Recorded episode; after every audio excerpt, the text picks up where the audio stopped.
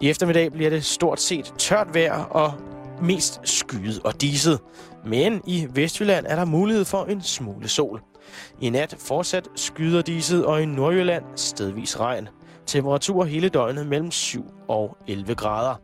Og så skal vi tilbage til Simon Jul, som skal have endnu en samtale med Jakob Havgård. Velkommen til sidste episode af fredagsfølgetongen om og med Jakob Havgård. Jeg har parkeret autocamperen trygt uden for Jakob og hans kone Ilses hus på Fyn. Aftenen før blev sen. Jakobs kone Ilse er en suveræn kok, og maden lagde ligesom op til en halvsen aften. Der bliver gøjlet med musik, og derefter så bliver der snakket langt ud i den fynske nat. Jeg går sent til ro i autocamperen. Jeg bliver vækket af en sms fra Jakob, hvor der står, er du vågen? Det er jeg så nu. Udenfor camperen er der en tyk grå tog. Nu er jeg sgu på landet og har stille. Stille og toget. Men på trods af den lave sigtbarhed finder jeg hen til hoveddøren og træder ind i Jakobs hus. Vores morgenmad tager lang tid. Jakob fortæller blandt andet om sin nye film med Finn Nørbegaard og om sin datters bryllup sidste sommer. Jakob har fire børn. Amina, Karl Frederik, Katrina og Nikolaj. Hans ældste søn, Nikolaj, havde muskelsvind og døde kun 37 år gammel. Men Jakob snakker om tab og sejre med fuldstændig sangen entusiasme. Over en kop myntete og en varm bolle med blåskimmel snakker Jakob og jeg om, hvordan vi hver især har haft det, når vi har taget LSD. Og vi bliver begge enige om, at øh, lige præcis det narkotikum er bygget af ren galskabslort.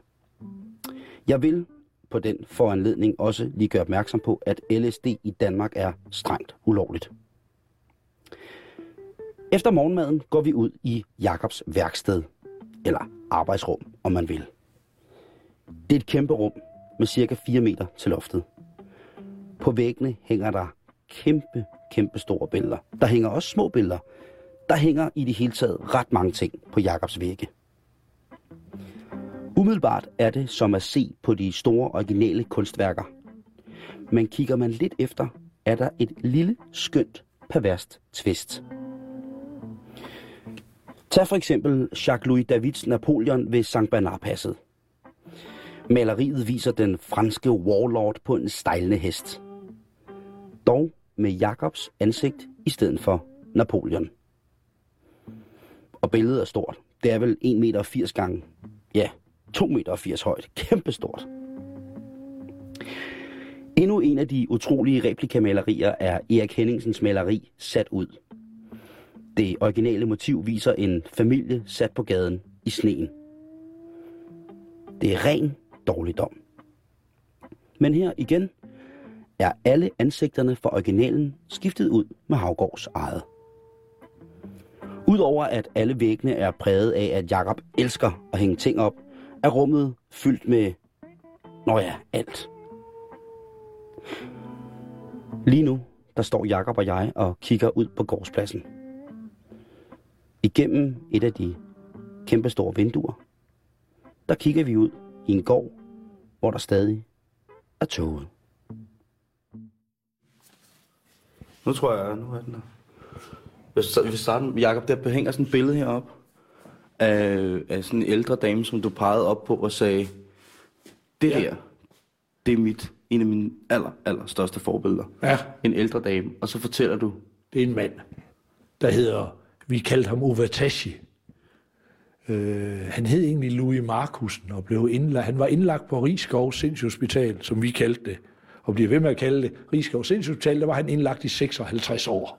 Og han blev 93 eller 96 år gammel, og han var kunstner og malet på alt, hvad fanden der kunne være. Og så var han, altså hvis folk de tror, at de ved noget om spooky mennesker og mystiske mennesker, og det meste af folk, der er underlige i dag, det er sådan noget meta. Det er hele tiden sådan noget med, at har folk nu lagt mærke til, hvor underlige jeg er, så kan jeg godt opføre mig lidt mere underlig. De her, de var 180 procent underlige. Han har dametøj på? Ja. Han, øh, han øh, ville være en dame, og, og det det vil man jo ikke. Han bliver vel indlagt første gang i, i slut 20'erne, først i 30'erne. Så det er jo, det er jo det er en, en, en mand, der kommer i 1930 og siger, jeg vil godt være en kvinde, men altså, det, altså, man, det vil man ikke tage stilling til. Men derhen i omkring der, da jeg bliver født, der først i 50'erne, der gør han i første forsøg på at skære sin tissemand af selv. Så det går han så i gang med, og det har jeg også nu. Jeg havde nogle beskrivelser, jeg fandt ikke, hvor de blev af, men altså, han, så fortæller han også, hvordan han så øh, tog han sådan en spartel, og, og sådan en, en, en bred jernspartel, så prøvede han at og, og, og simpelthen kunne flå den igennem, men som han sagde det, og han talte meget sådan distingueret, sådan, øh, der, der var ligesom sådan en plastikrør inde i, inde i øh, permediklen, kalder han det, ligesom det, der, det, der dækker på et ur. Altså, der, jeg kunne altså ikke få den af, og da jeg kom ud på gangen, og de så alt blod der, der kom de jo, de kastede sig jo over mig og sådan noget.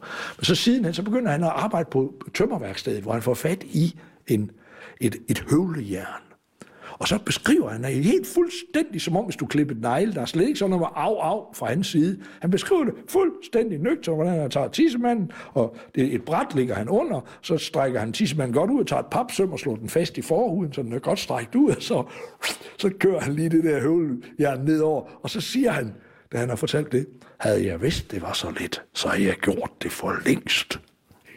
Og så er han den første, der får en kønsskifteoperation i Danmark. Jeg tror egentlig allerførste. I dag i 50'erne. Der, og professor Strømgren, professoren, han sagde, Ove Tasje, uh, øh, Louis Markusen, som han Ove Tasje, han skal, han skal have en kønsskifteoperation. Så han fik, blev fuldstændig lavet i stand til en kønsskifteoperation. Men altså, I boede, i boede lige ved siden af Sindssyge Hospitalet? Ja, der boede vi... Øh, jamen, der købte min far et hus i 1908, for der er ingen mennesker, der ville bo der. Og det var sådan et jo... Øh, det er meget stort. Øh, over 1000 indlagte patienter. 1500 ansatte. Der vi boede lidt lige ud for hovedet hvor der var sådan store branddamme, hvis der skulle gå ild i det. Og øh, min far han købte et hus. Jeg tror ikke, det har kostet 20-22.000 kroner i 1948. Sådan en treetages hus med kæmpe haver fyldt med æbletræer. Og så boede vi der, og, vi boede, og i min familie, der har det altid været et slogan, der hedder, alt hvad der er billigt, det er smukt. Så der boede hele familien. Vores nabo, det var Fester Kis og onkel Valter med fem børn. Vi var far og mor med tre børn. Og nogle no, fire-fem hus ned ad vejen, der boede Fabio Jørgen Taneve med fire børn. Og to gader derfra, okay, det var så på hen på en anden gade, der boede far Axel med bedstefar og bedstemor. Og, øh, vi... men, men altså som barn, hvordan mødte du så de her sindssyge mennesker? Jamen de sindssyge mennesker, de boede der jo. De boede dernede, og der, der var ikke nogen, der var ingen, der flyttede jo. Man flyttede ikke, øh, flyttede ikke dengang, og det, de, de var indlagt i 180 år, han har sagt. De var, der var fandme nogen, der havde været indlagt så længe, at de sagde Østrig-Ungarn, når man sådan talte om Europa. Så snakkede de om Østrig-Ungarn, og de var, de var altid inde på den her lukkede afdeling, hvor man så skulle igennem to hold døre for at komme ind til dem. Altså, de var, de, det var fandme alvorligt det her. Man var sgu ikke i tvivl om, hvem det var, der var skør da.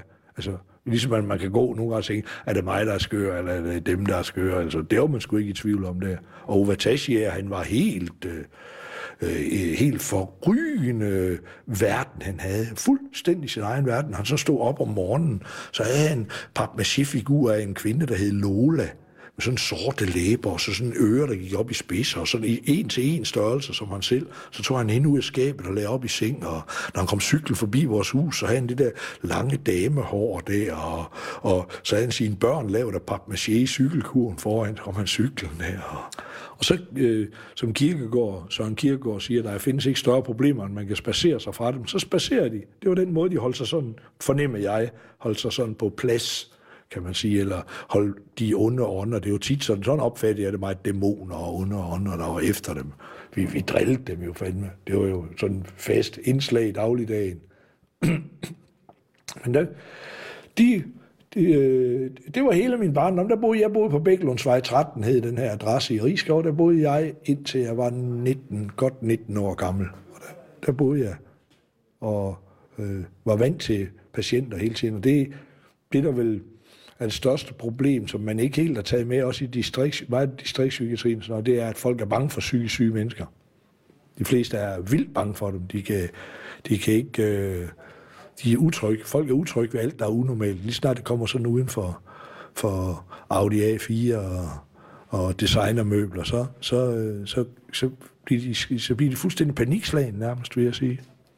Så. Du har en, du har en avisartikel øh, her Ja, fra 1999, som omhandler Obatashi. Øh, jeg har altid samlet på så meget, jeg kunne finde om Ovatashi. Og øh, øh, han var også sådan en, man kunne... Han var... Øh, øh, altså, han blev over 90 år gammel, tænker jeg. Altid var låst inde, og altid... Øh, øh, men, men han kunne så gå ud. Han, han levede så sit liv der. Det var han sindssygt hele livet? Ja, det tror jeg nej. Han var, han var, han, han, øh, han voksede op ude i Æbeltoft, og så tager han til Argentina sammen med en, en kammerat øh, for, at... Jeg fandt mig noget landbrug, de var arbejde ved. Det var, Argentina var et, et kendt udvandrermål. Og så, øh, kom, da han kommer tilbage derfra, der er han blevet øh, sindssyg, og øh, øh, han er efter sin, kom på kant med sin familie, og øh, løber efter det med et gevær, med et jagtgevær rundt i Æbeltoft, og der bliver han så indlagt, jeg tror det er i ty, sidst i 20'erne, og så, og så, ja, så på et tidspunkt kommer han ud, øh, Rigskov, de har nogle andre øh, sådan nogle øh, steder, hvor folk kan være. Og der er et, der hedder, jeg mener, det hedder Dalstrup, ja, Dalstrup ved Grenå. Og øh, der kommer Ovatashi ud, og der er en, der får den idé at sætte ham til at male. Han er en eller anden form for bygningsmaler med speciale i det, der hed dekorationsmaling, hed det dengang. Det er sådan, noget, sådan en lille buket blomster på et tobaksskab og sådan noget. Og så øh, sætter de ham til at male, og han får lov til at male et, et, et kristusbillede nede i øh, kapellet. Det bliver afsløret, jeg tror, det er en gang der i 435. Det er for Grino uh, Amtsavis, tror jeg nok, det her. Der, der uh, bliver det fotograferet. De kommer ud, de er meget imponeret over, at en af patienterne kan lave det her. Det er også meget smukt. Det er et billede klassisk øh, på et kapelindvæg i en, øh, for enden af en, en, en velvet, et velvet rum. Jesus står i sin toga, jeg ved ikke, hvad det hedder. Ja, øh, det tror jeg, det er sådan en romersk toga nærmest. med sin glorie, og er omgivet af to børneengle med meget, meget naturistiske vinger. Ja, og Øh, meget detaljeret. Meget, meget flot, og utrolig flot udsmykket ved siden af. Det er rigtig, rigtig flot lavet. Ja. Så når de er vildt imponeret, at en patient kan det, fordi at, at det, det vidste man jo ikke. Og Ovatashi har åbenbart også fået det bedre af det. Den- Dengang hedder han Louis Markusen jo. Han tager hele sin navneforandring. Da de går efter ham mange år efter det, kendte jeg en plejer nede på Sindssygehospitalet, der hed Olsen. Og Olsen havde spurgt ham, hvad betyder det Ovatashi? Så han bare grint sagt, overtosse. Det var for viderekommende det. Det var en anden bevidsthed. Det er som om, at det ikke var rigtigt. Eller, eller man skulle nogle gange i tvivl om, det var en selv, der var forkert på den. Det er nu ligegyldigt.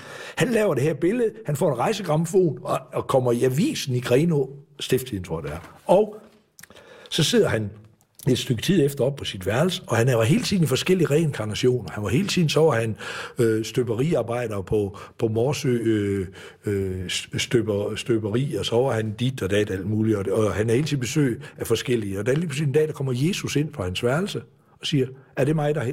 Og det fortæller han hele tiden om sådan. Selvom jeg, så kommer lige stod Jesus i mit værelse, han frelseren stod der, og øh, han spørger mig, er det mig, der hænger på væggen dernede i kapellet? Ja, det måtte jeg jo indrømme. Og Jesus spørger mig så om, øh, er det her ikke en dårkiste? Er det her ikke et sindssygehospital? Jo, det er det. Og Jesus siger så, her vil jeg ikke hænge. Sådan sted vil jeg ikke hænge. Jeg vil fandme ikke hænge på et sindssygehospital. Agtig sådan. Så, så, og det tager han til sig, og han pakker sin malerkasse og om natten, og der er snestorm, fortæller han, og det er helt vildt vejr og sådan noget. Der kæmper han sig gennem sneen og ned og smadrer en rude i kapellet og undskylder han. Og går mig til sådan at beskrive, at jeg undskylder mad, fordi der lå øh, to døde dernede. Undskylder mad, at han måtte forstyrre dem, men det her måtte gøres. Så ved hjælp af et sterinlys, så hakker han Jesus ud af den her kæmpe indevæg, kan man se. Ikke? Der hakker han ud med, med, med den her spartel, får hakket Jesus ud og får spartet det op igen, og så maler han i løbet af resten af natten, der maler han en kvinde, der står med kussehår, du, og armene ud, og kæmpe patter, ordentlig brystvort, og det hele. Der står en splitter nøgen sådan der ud, nede i et kapel, hvor der ligger døde mennesker, i 1934, ikke? hvor folk er bare helt vildt overtroisk, og Djursland, det er virkelig stedet, hvor der er overtro, kan jeg sige dig. Så kommer der to plejere ned næste dag for at hente en af de døde, så står der sådan en nøgen der. Jeg kan bare se dem løbe ud over markeren. Det, altså, så man kan godt forestille sig, at de næsten er blevet indlagt af det. Altså. Men i hvert fald, det var stor skandale. Alt blev meldt over. Alt blev meldt over. Med malet. Men så går et stykke tid, så tænker de, han får en chance mere. Så Uvatashi, han går i gang igen.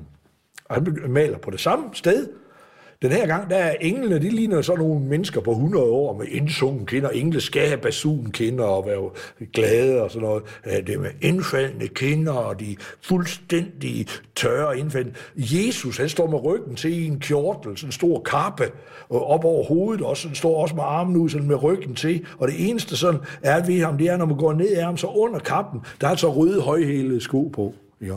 Og så bliver det hele bare malet over, så er det sgu slut. Og så er det Ja, det er vel der omkring der, hvor jeg bliver født lidt før. Noget før det, jo omkring krigen, så bliver han flyttet på Rigskov igen derude for Dalstrup. Og der er altså resten af sin tid, han er indlagt.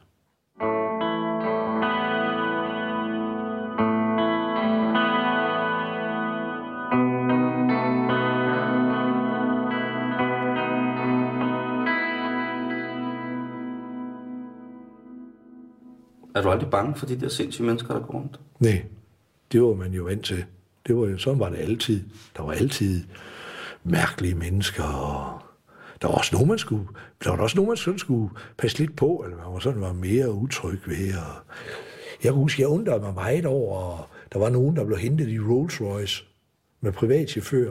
Og det kan jeg huske som barn, for vi var sådan hårdt arbejdende folk, der ikke havde lige enten de penge, der skulle til. Så kan jeg huske, det var da, det var da, jeg kunne da forstå, hvis vi blev sindssyge, fordi der var sgu da ikke anden en frikadelle til hver derhjemme. Men at have privatchauffør, så er vi sindssyge, det var godt nok upraktisk. Det tænkte jeg sådan som barn. Så jeg holdt så sådan en flot en bil der, og så var jeg sindssyg. Det var godt nok, det var ikke rigtig nyde der. Sådan noget. Men øh, de var alle steder. Der var et, jeg tror, der var 1100 indlagte, og så var der 1500 ansatte. Og alle rundt om, når man kørte ned, det, hed, det startede med at hedde Jyske Asyl. Og når man kørte ned ad asylveje, så alle, der boede til højre for asylvej, havde studentereksamen. Alle dem, der boede til venstre, havde ikke studentereksamen. Så alle dem, der boede til venstre, derovre, hvor vi boede, det var... Min, min, min mor arbejdede dernede med rengøring, men min far var, var tømmer. Øh, men ellers alle dem, der boede derovre, det var plejere og sygeplejersker, der boede til venstre. De skulle have ikke studentereksamen. Alle, der boede til højre, det var psykiater og læger.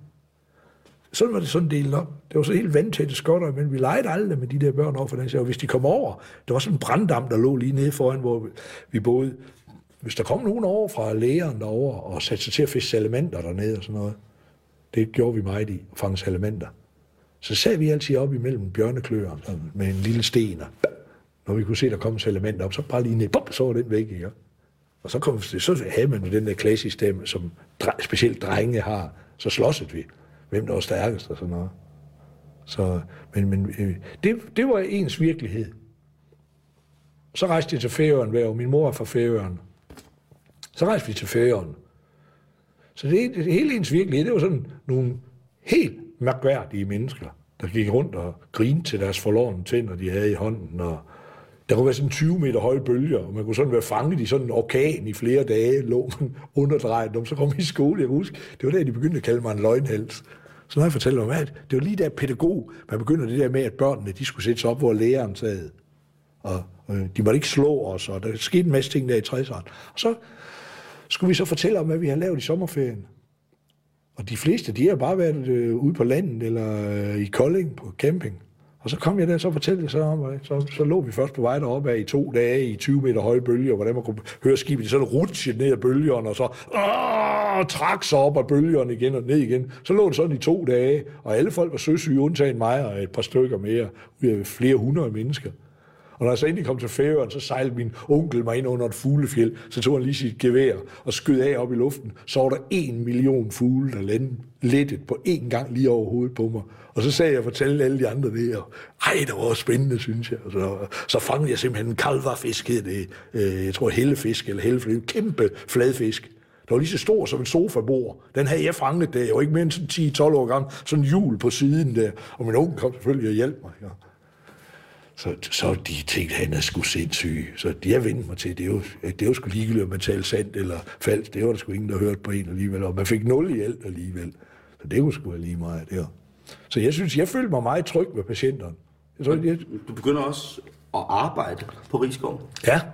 Altså vi begynder, da vi er, da man er 16, tror jeg, 15-16 år, der kunne, der kunne vi blive afløser i køkkenet, i den store opvask. Der skulle jo laves mad til, det var, dengang var det helt almindeligt personale, der spiste med, der blev lavet mad til, jeg vil skyde til 2.000 mennesker hver dag. Altså, det var, det var sådan en trillebør mel, bare til meljævning. Det var helt vildt mængder. Og, ja. og øh, jeg husker, så, øh, så mødte man rigtig tidligt om morgenen, så skulle man skære 65 eller 68 4 rugbrød. De der store, de 68 rugbrød skulle skæres, og så 37 franskbrød. Og så skulle man smøre dem. Og det var sådan en speciel ting. Så kunne man med at gøre det hurtigt, det der. Så skulle man smøre dem, og så kom de ind, og så blev der lagt øh, øh, pålæg på. Sådan det gik, det. Og så da jeg blev 18, så kunne jeg begynde at gøre rent. Jeg så arbejdede jeg først på lager. Det var den første langhåret på Rigskov, der var ansat nogensinde. Fordi jeg gik ned, min mor sagde til mig, jeg var enorm kokset og tjælt, så rigtig hippie. Øh, det var bare tung, tung, tung, tung i røven, det var jeg sgu. Så min mor sagde, du skal altså lave noget, så du kan lige gå ned i gardneriet og spørge, om der ikke er noget job dernede med det her lange hår, og jeg ring i øret, det lignede sådan en rigtig indianerhøvding. Så gik jeg ind til ham der, herr Rasmussen hed han. Rasmussen, jeg gik ind til Rasmussen, så, så, så siger jeg til ham, om der var noget arbejde. Ja, ja, fint, det kan du bare, bare komme ned. Hvornår skal jeg komme sådan? Bare komme ved ni-tiden i morgen. Nå, jeg gik så hjem og jeg var der så heldig i, jeg tænkte mig ellers, nu må jeg skulle stramme mig an og sådan noget. Der var sådan en, jeg det synes jeg var fandme, der var et eller andet, der sådan ikke stemte helt, fordi ham der med høgenæsen, der var sådan en med en enorm, sådan klassisk sådan næse, ligesom sådan et næb på en fugl, ikke? Kæmpe næse, han gik altid rundt med sådan en benzindunk med saftevand i. Og det, jeg mente sgu, der kunne det jo patienterne, der fik det. Og han kom dem sådan i krus, og jeg fik sådan noget ribine, eller hvad hedder sådan noget, saftevand. Og Øh, jeg tænkte, du så det til middag, så, så, så gik jeg op til ham Rasmussen der, så siger jeg, om jeg smutter hjem til middag, så kigger han på og siger, ja, hvilken afdeling kommer du fra? Så siger jeg, jeg kommer sgu ikke fra nogen afdeling, jeg bor lige oppe på Bækken, så er jeg nummer 13. Hvad gør du, siger han så. Ja, Jamen, så er du gået og arbejdet hele dag. Ja. Og det blev, blev enormt flot, og det var faktisk ikke arbejde, så opfandt de et arbejde til mig.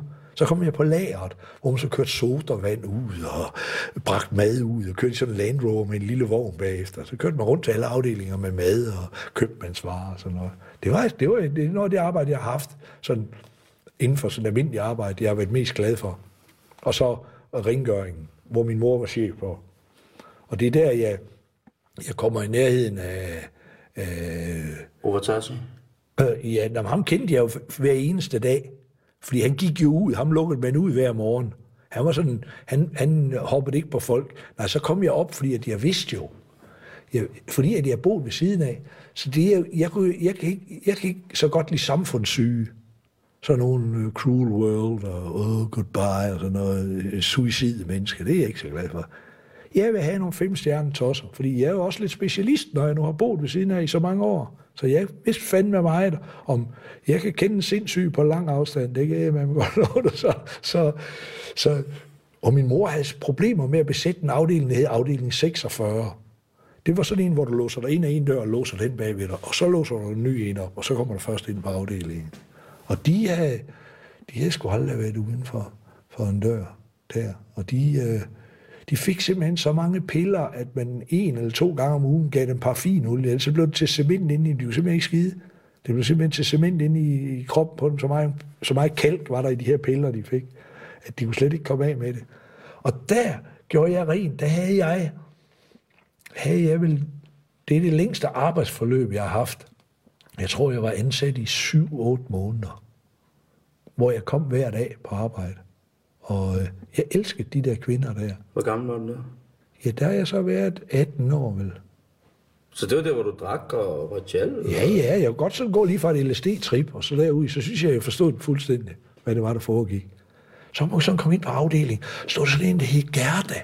Hun blev sindssyg af at se det her udløste. Det var fuglen af Hitchcock. Så var sat ikke, hvad fuglen er hen Hun gik helt badut.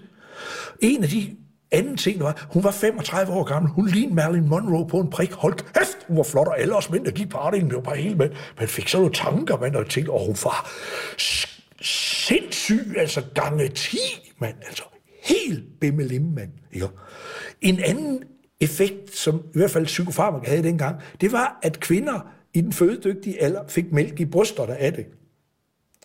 Så hun stod altid hen med nogle nødder, mand. Hun var dårlig smuk og sød ud over alle grænser, og hun var sådan martret af den her sindssyge der. Og hun... Hvad var hun? martret af den her sindssygdom. Altså, det var efter hende tiden. Det var, det var mange patienter, der sagde, nej, nej, nej, nej, nej, I får det ikke at gå væk. Sådan sagde de hele tiden. Og der var 20 af dem på en afdeling. Og en sagde som brandsirene, og det var... Der stod Gerda op ved gramofonen. Så havde hun sådan en lille, øh, lille, sådan en lille bog, man kunne få, hvor man satte singleplader ind i. Og så satte hun de her singleplader ind i den her bog her. Og så havde hun alle de der, øh, øh, så havde hun alle de der øh, numre, og så stod hun og sang dem. Så er var hun tit tog et bryst op af kjolen, og så klemte på det, så kom sådan en stråle af modermælk ud af brystet over på en af de andre patienter, imens gramofonen den sang, Hep, hep på bro, alle tider steder bo, her er kaffe og likør og et fantastisk godt humør. Det var fuldstændig, og så var jeg selv have sådan efterskid på, at et eller andet, man havde taget løbet den. Det var surrealistisk, altså.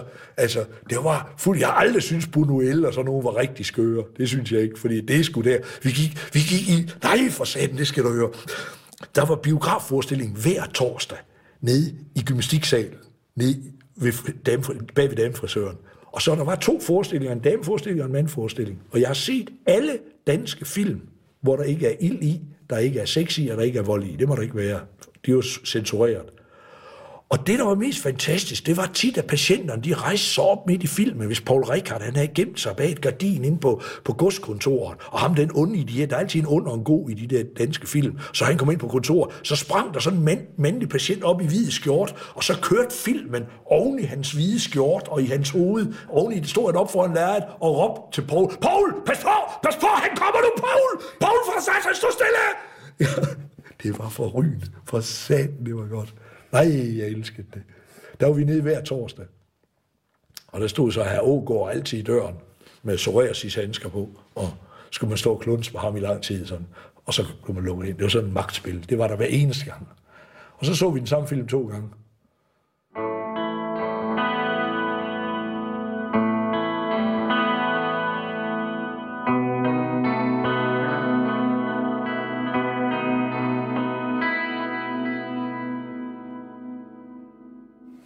Du har, du har givet mig en bog, Jacob, Ja, som hedder Virkeligheder.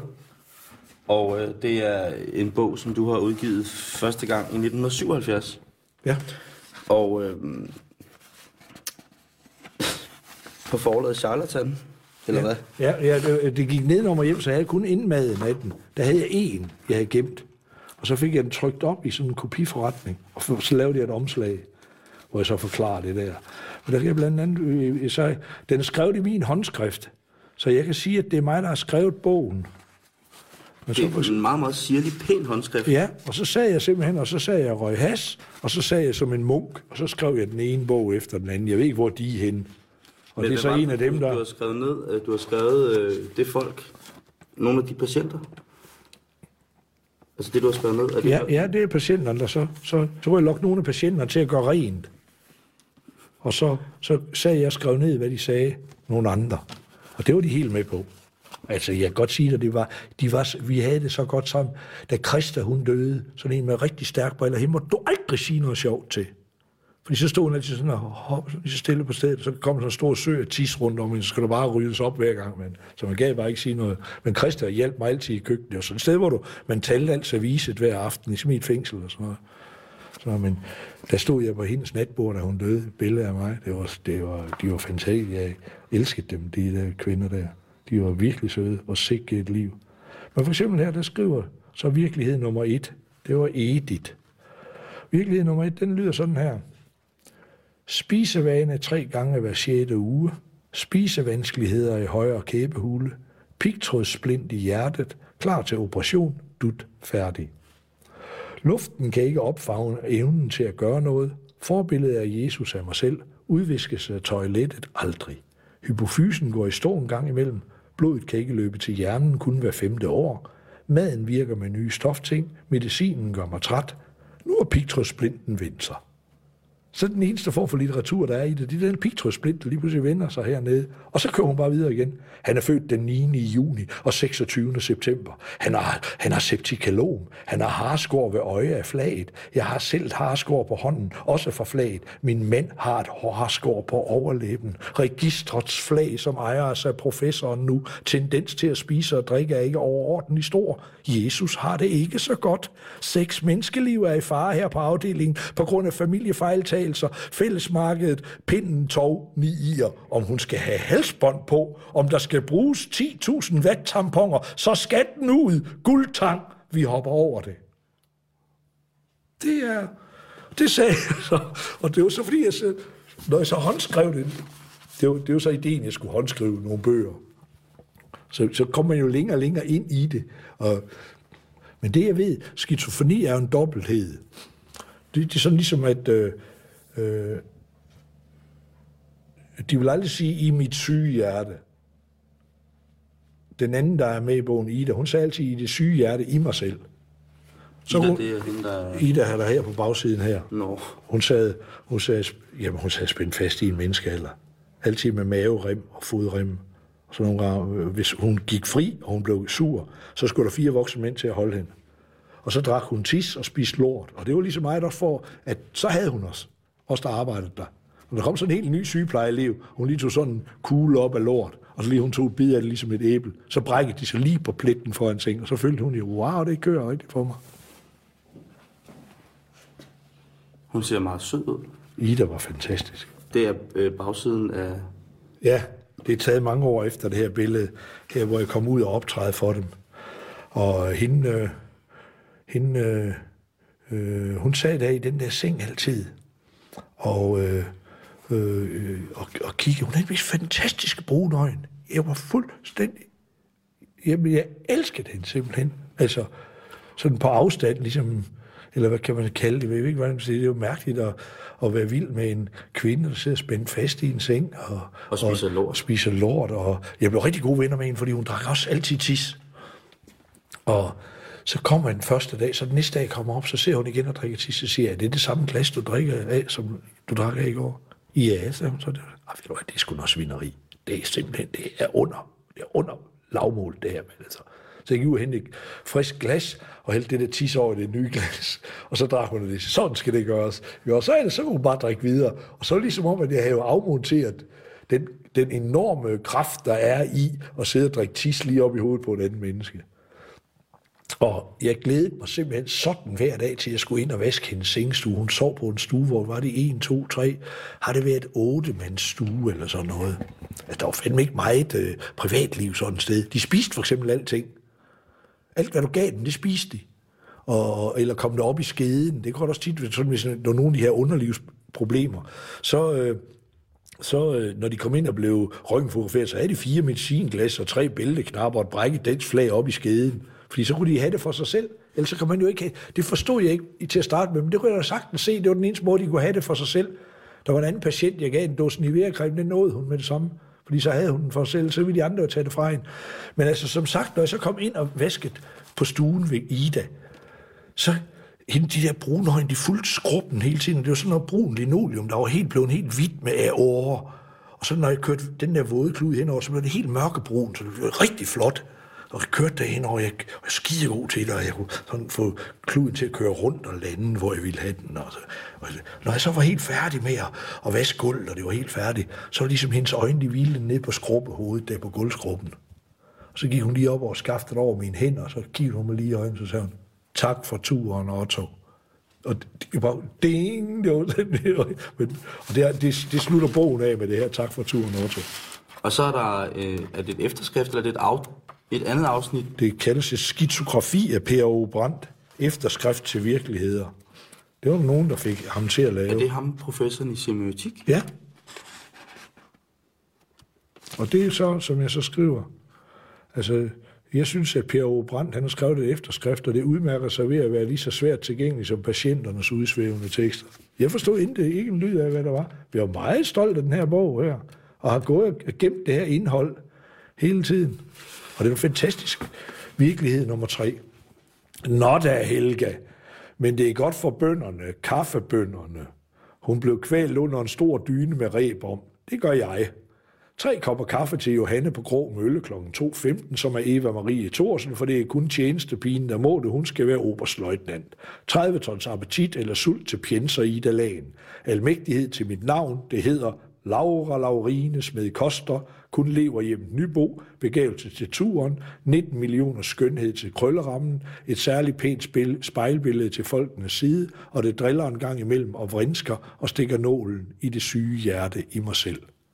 Og når man så har skrevet det her ned mange gange, det er en af bøgerne, der så er blevet kopieret, så begyndte man at finde ud af, hvad hun siger. Fordi at når du er skizofren, så er det, så er det jo to ting. Så de, de stod tit sådan også op på afdelingen, tog sig selv sådan i hovedet, og sådan, er det mig, der står her? Og næv sig i kinderne. Ja, og sådan, ja. Og, og så det hun siger sådan, øh, når hun siger, så har hun helt bøvl med sådan noget med, at jeg er meget taknemmelig. Det bliver så til 19 millioner skønhed til krøllerammen.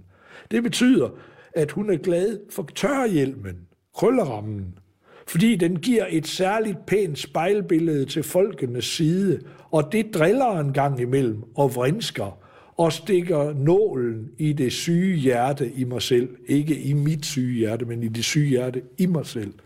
Og så lige så forstod man noget af det, de skrev. Når jeg sådan sad og, og, og hånd, jeg håndskrev en 10 stykker, tror jeg. Jeg ved ikke, hvor de er henne i dag. Men øh, det, det, det, det, det, det er jo så rigtig kunst. Det kan jeg godt lide. Kom, kom du tættere på, på, på Ovatashi, da du så kom ind bag væggen? Nej, når Ovatashi var Ovatashi, der var, ikke noget, der var sgu ikke noget, det, det blev du ikke... Øh, han var sådan tryg ved dig, det var fint. Øh, han malede på alting. Øh, han malede altid på bagsiden af alle billeder, fordi ellers kom motivet efter dig. Det var en fast ting. Han kunne også have sådan nogen. Så lige så begyndte han at fortælle en sådan om, da han var arbejdet på der på Morsø, dem der, der laver de der øh, Begasin-ovne, eller hvad fanden de hedder, de der meget kendte ovne, der er lavet af støbejern. Så fortalte han om, at han, han, han, han stod der og arbejdede ved de der store øh, ovne, der skulle smelte det her jern til støbejern. Så var den ilden inde i ovnen, den lige pludselig kaldte på ham. Kom nu, spring nu herind, din tøsedreng, når tør du ikke? Tør du ikke springe ind i ilden? Det er alt muligt. Og han blev provokeret, så han sprang, tog et hovedspring ind i ovnen i sådan en kæmpe stor central fyr for sig. bare det rent ildhav. Og da det bare gik igennem ilden og kom op, og så sagde jeg ovenpå den, og så sagde jeg også til den, Nå, du troede nok ikke, jeg turde, hva'? Og så han kunne sådan fortælle i sådan en lang historie, der var 10 minutter kvarter, om den der ild der, for eksempel. Altså, det var, det var sandt, ja, men der, vi har også en bog her, ja, hvor vi tager en bog frem. Og øh, det er jo nogle, nogle meget voldsomme malerier, han laver. Vildt voldsomme, altså. Det, som du vil se også så, altså, øh, det er sådan nogle sommerfugle mennesker. Og, og, og, og, men, og an, her der er et billede af nogle meget, meget, altså af ansigter, som måske umiddelbart skulle være skønhed, men de har alle sammen nogle voldsomme, sådan bestialske øjentræk. Og, ja, og sådan spidse ører, tit sådan nogle ører, der går op, ligesom flagermus. Og, og så det, og, men han er også, han maler jo... Ja, og billederne, de hedder sådan noget kvindelandsby i Mexico. Kvinden i centrum. Fuglebilleder og frigørelse. Landskab med ansigt. De siger, at at Asger Jorn og sådan nogen, når de var indlagt for at blive afruset, de var tit meget beruset, kunne ikke komme ud af det. Så blev de indlagt ud. Dem stødte de ind i det her, ind i Uvatashi, og ville have ham udstillet i Paris. Det ville han skulle høre tale om. Altså, hvis man kommer forbi Rigskov, Psykiatrisk Hospital i Rigskov, så er det altså en værd at gå ind og se øh, museet der. Det er helt fantastisk. Der var også der var flere af de der. Der var også en anden en, øh, derude en, der hed Stol, jeg husker, han blev rasende. Han var indlagt i 50 år, tror jeg, han skulle have en medalje. Så fik han en ny lænestol. Så var han enormt sur over. Han troede, jeg skulle have en medalje. Og der stod, så har jeg været der i han lavede altid sådan en lille tyk mand med en lang hals, og så med sådan en næse, der gik endnu højere op, og så var ligesom sådan lidt skæg under næsen. Og det, var han tegnet? Eller? Ja, ja, på sådan nogle store stykker pap. Det havde jeg også et par stykker i. De gik alle sammen til, fordi vi legede med det. Ovatashi lavede også piber og dukker og sådan noget. Lavede han piber? Ja, det lavede han meget. Ovatashi, han havde en lang øh, om rygefantom. Det vil jeg lige prøve at se, om jeg kan finde finde, altså han, han, han, han var sgu, han var Det er meget flot, han spiller. Og her, der kan du stoppe tobakken ned i munden på den her kvinde. Og her stopper du tobak ned i begge bryster. Og så suger man ned i fødderne. Så laver der blik og papmaché. Og så det her, han kaldte det rygefantomet, og altså, det var, Var det helt... Nej, nej, for sagen, det var bare tobak. Men han, øh, øh, det, det er ham selv, der taler her. Rygefantomer. Det er cigaretrør, ja. Det er ikke sikkert, jeg har lavet dem. Nej, det er ikke helt sikkert. Ja, det kunne godt være, at jeg har lavet dem. Det ligner Egyptiana. Det er ikke piber, det er bare figurer.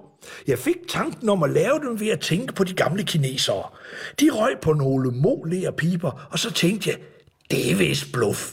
I virkeligheden ryger de vist på nogle pæne, fine piber inde privat, men det må folket ikke se. Der laver de nogle smukke kineser inder som piber og sætter et rør på. For er der nogen, der sidder i nydelse, så er det kinesere.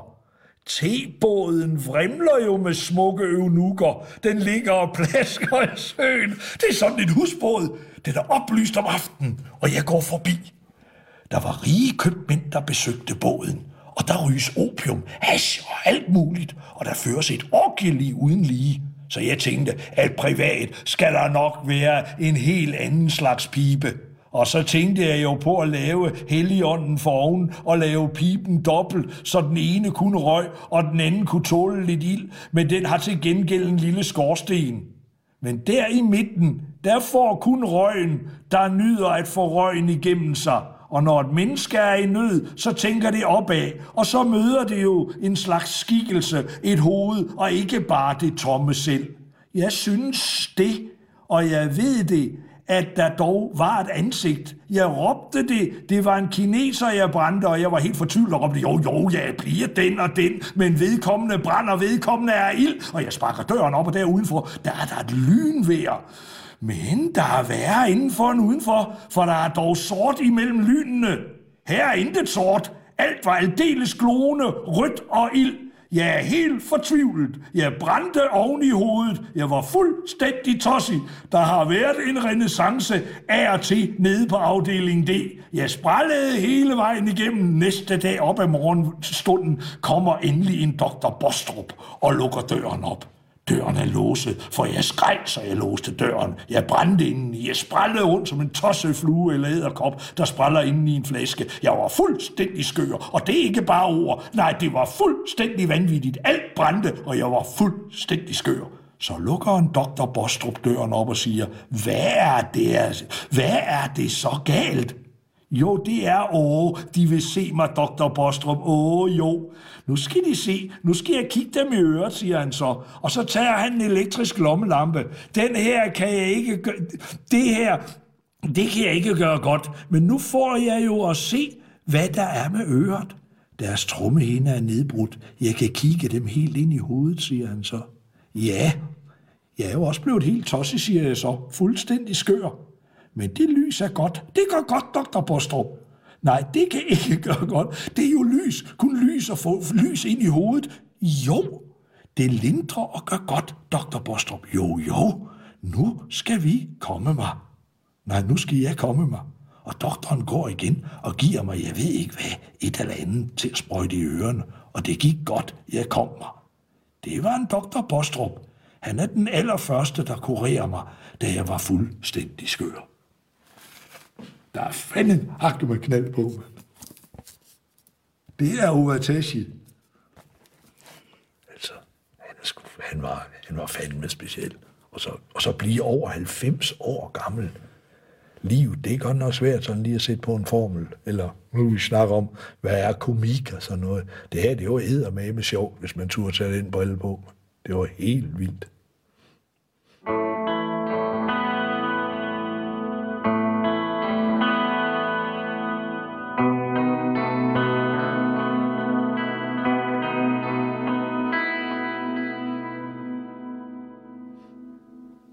Har du nogensinde været i tvivl om, du selv var gak? Ja, det troede jeg, jeg var en overgang. Jeg var øh, på et tidspunkt, øh, havde vi fået i hovedet, at vi skulle spise LSD. Og LSD er det stærkeste narkotikum, der findes hvor man kan sige, hvis man tager heroin og kokain og sådan noget, så virker det egentlig altid på samme måde. Man ved nogenlunde, hvordan det er. Så kan det så være noget tilvænding og sådan noget. Men LSD, det er godt nok den, det er den største og den dybeste af skufferne, når vi taler om narkotika. Og det er meget, meget farligt. Jeg kan ikke foreslå folk noget af det. Men der bor jeg et sted i lang tid, hvor der er nogle englænder, der siger, at de er tæppehandlere. Og mig og min kammersjuk, vi har opdaget, at de har nogle bæreposer ned i dybfryseren med LSD-trip, og der er, jamen det må være, det må være nok til at komme i fængsel i 100 år. Altså. Så vi tænkte, dem kan de skudt til hver aften. Så vi gik ned hver aften og tog sådan et. Jeg tror, jeg tog 500 LSD-trips. Må slet ikke forstå, hvad jeg sagde til slut. Må slet ikke. Jeg var skør. Jeg var ikke, jeg, og jeg var ikke metaskør, sådan ligesom man er i dag. Altså, jeg var virkelig skør. Altså, jeg tænkte ikke over, at jeg var så skør. Så kunne, jeg sådan, og så kunne mit liv være fuldstændig optaget af, at jeg for eksempel havde læst i avisen, at øh, rygning og ryge cigaretter, det var et udækket suttekompleks. Man har ikke fået bryst nok, da man var lille. Og så gik jeg rundt ind i Aarhus, og jeg lignede sat, men sådan en blanding af en indianer høvding, og så en, et udsnit af en kirkens korsagerforretning, sådan en bunke tøjbare, der gik rundt der. Så gik jeg rundt, og så gik jeg hen til damerne, specielt kvinder med en stor byste.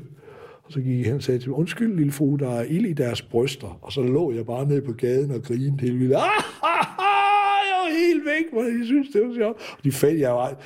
Altså problemet med det meste misbrug, det er, at man sætter ikke folk ind i ens mellemregninger. Det er for eksempel også det farlige ved at ryge has det er, at man tænker 100 gange, så siger man noget igen, så folk de ved ikke, hvad fanden snakker du om.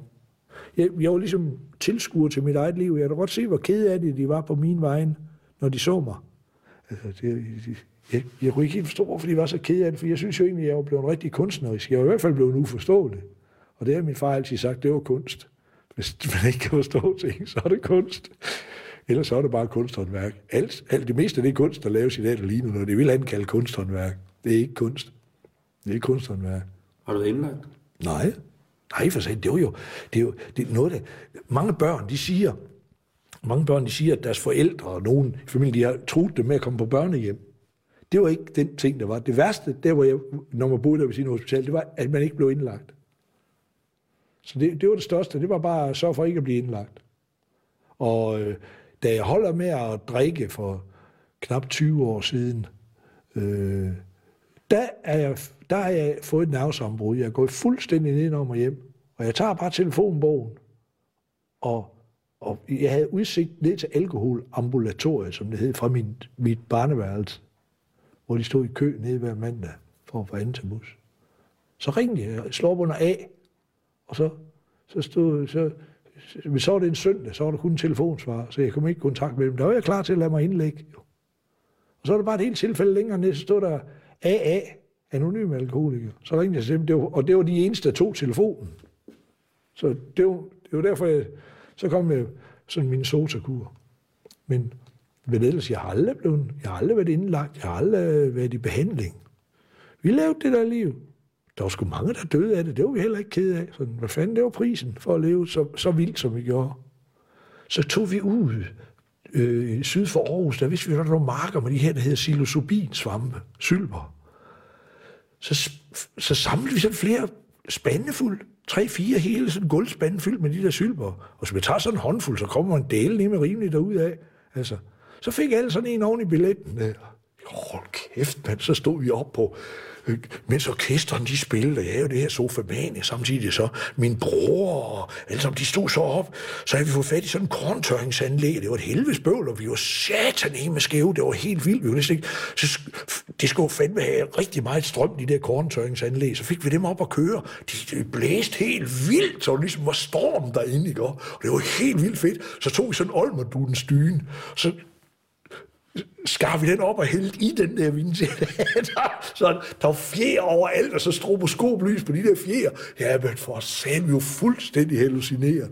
Vi jo arbejdet som galer, lyd og lydmænd, der stod bare, hold kæft, der er mange klapper med, hjælp, det, det lys over det hele. Jamen, det var, det var fuldstændig uansvarligt. Og gud, hvor var det sjovt. Det var da helt vildt morsomt. Der er en del øh, billeder vi sad og så nogle billeder i går ja. øh, fra fra din ungdom, hvor du optræder meget i, i kjole. Ja. Jeg var altid dame i mange år. Eller jeg var altid kvinde i første sæt og bankdirektør i anden sæt. Og jeg gjorde egentlig ikke sådan... Jeg feminiserede ikke mig selv. Jeg var ikke sådan, ah, der, sådan ligesom man forestille sig, hvis en mand skulle spille kvinde. Det var jeg overhovedet ikke. Jeg var helt dags alle sammen. Ja. Så har jeg lært mig selv at gå i nogle vildt høje hæle, pisse smart sko, med virkelig flotte ben, jeg har. Og så øh, min kones BH i med undertøj, så fik en ordentlige nødder, og så en højhalse, som man ikke kunne se, det var en mand, og så læbestift og godt barberet ned og sådan noget. Det var jo også, øh, det vil også inspireret ud fra hospitalet, hvis man siger, at man, man bliver det, man er vokset ud af. Jeg kan huske i sin tid, da vi så, øh, øh, da jeg øh, øh, bliver berømt sammen med Finden op i går, så kommer jeg på turné med Jotle Rigtige venner, kan man sagtens købe for penge. Og øh, jeg bliver enormt gode venner med Jotle Og Bio, han ringer til mig en dag og spørger, øh, også mig og Finn, spørger Finn, om vi ikke vil med til Nashville. Han skal over og indspille en plade. Og det siger vi, ja, det var helt fint, alt var betalt, det skulle han over den. Så, så mødes vi ud i lufthavnen, og vi kommer op i flyveren, og jeg siger til, først jeg siger til Bio der, så hvad skal vi så herover i Nashville? Så han, han skal indspille en plade på engelsk. Så siger du du sgu da ikke tale engelsk. Åh, måske med det, det finder vi nok ud af. Så tænkte jeg, det er sgu min mand. Altså sådan nogle typer har jeg altid været fuldstændig solgt til. Og da vi så kommer derover til Nashville der, så biver mig, vi gik sæbe ham at drikke det. Han, han, kunne, han drak aldrig øl eller vin. Han drak kun sådan gammel danske whisky. Altså. Så jeg gav mig, kastede mig med samme år Jack Daniels. Det var ikke, der var ikke noget. Det var mit whisky. Så altså, jeg, så jeg pøledrak det der, og jeg blev med det samme fuldstændig skør. Det bliver jeg altså, jeg drik, Det bliver jeg fuld, og jeg elsker det. Bare gang i mig. Så med det samme, så kom der sikkerhedsvagt, så er der rigtig politibetjent, men privat en. Han lige tog fat i mig en ordentlig øh, sag med ordentlig svind op på værelset med dig. Han fulgte mig op på femte sal, eller hvornår, hvor det var hen, og hen på mit værelse. Ind med dig. Du skal ikke vise dig ned i den der dansetablant, men nu opfører dig for sindssyg. Ind med dig. Gæster bliver bange for dig. Ind med dig. Hvad gjorde du? Jeg havde bare råbt og skrejet og lavet fis og ville stå og vise min tissemand eller et eller andet. Jeg var altid helt bims i lågen, mand. Men altså, det er nu ligegyldigt, jeg går ind på værtslæg, det skal han fandme få betalt, det ikke? Så var jeg i gang med at barbere mig, så jeg taget et damekostyme med over for det ene han sagt til mig, det kan være, at vi skal lave noget, noget video og noget tv, så, så tag noget med. Ja, men det gjorde jeg. Så, så havde det, var, det havde den der øh, damekostyme stående derhjemme. Det var sådan en bærebusfuld, der var det. det. Det var det også fordel ved det kostyme. Det var en enorm effekt, og det fyldte ingenting.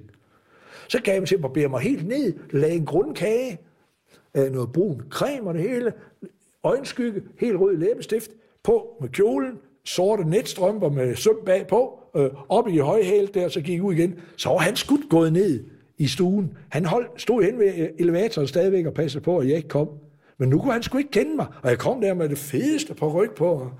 Hallo, og jeg tænkte bare, hvis han bliver nærgående nu, og han opdager, det er mig igen, ikke? så slår han mig ihjel. Han, han, ikke, han nøjes ikke bare med at, at, at, at give mig en røvfuld, han slår mig ihjel, så galt bliver han. Ikke? Han, det gik fint, jeg kom ned i elevatoren, jeg, jeg siger det, så du kan godt holde dig ikke mig. Så er det muligt. Og jeg var rigtig interesseret i mig, og så lidt, hey, hallo, man. Rigtig amerikansk kvinde. Amerikanerne er tossi med store barmede kvinder. Så det, ja, bare, de, de havde den amerikanske nød. Det er helt sikkert, ikke? og så festede jeg resten af aftenen, og da jeg kom ned til dem, hold kæft, hvor har vi grinet det her tit, mand. Og det er langt om længe, 3-4 timer efter blev afsløret, fordi jeg var ude i en hæftig vals med, med Kalle, manageren der. Øh, han, og ham og mig ude og danse og røg på ryggen. Sku. Så, så kunne de sgu ikke lade være med at grine, så, så var den hjemme. Ikke? Men, men den historie, den, det eneste vi kan huske, det er det ufornuftige, vi har lavet. Så mange af mine historier, det er jo sådan noget, hvor man tænker, Gud fri mig vel, det kunne jo være ind med døden. Ja, men det er ind med en sjov historie i stedet for, eller en tankevækkende historie, kan man sige. Ja. Men, øh, men øh, det er da, når, når, sådan, når sådan springer ud og siger, jamen er du aldrig ved, ved, ved at blive indlagt og sådan noget? Ja, nej, fordi det vidste jeg jo godt, hvordan man blev indlagt. Du bliver jo ikke indlagt, fordi du er skør. Du bliver indlagt, hvis du er til fare for dig selv eller andre så kan du ellers være lige så skør, du er, vel. Det er der ingen, der hænger sig i. Du, du må bare ikke begynde at rykke i dine omgivelser, eller prøve at tage livet af dig selv. Så, så kommer det. Men ellers så kan du da være lige så skør, du er, vel. Det er et frit land. Så, øh, og alle de patienter, der var dernede, det, fordel, det var for øvrigt en af de ting, jeg synes selv, der var en stor fordel ved at være rengøringsmand dernede. Det var, at jeg skulle ikke læse deres journaler. Så jeg, jeg var fri for at, at, at høre om et eller andet helt langt over grænsen, de måske havde lavet for at ende der, hvor de var. Det var, det var faktisk en fordel ikke at læse deres journaler. Jakob er for vild. Han har det for vildt. Han har haft det for vildt. Men han er stadig en gøjler. Musikken i indslaget er for øvrigt indspillet i Jakobs værksted. På Jakobs hvide tohalsede guitar, han optrådte med i 80'erne. Der var den godt nok bare skruet fast på en cykel, fordi han syntes, den var for tung. Ha' en rigtig god weekend.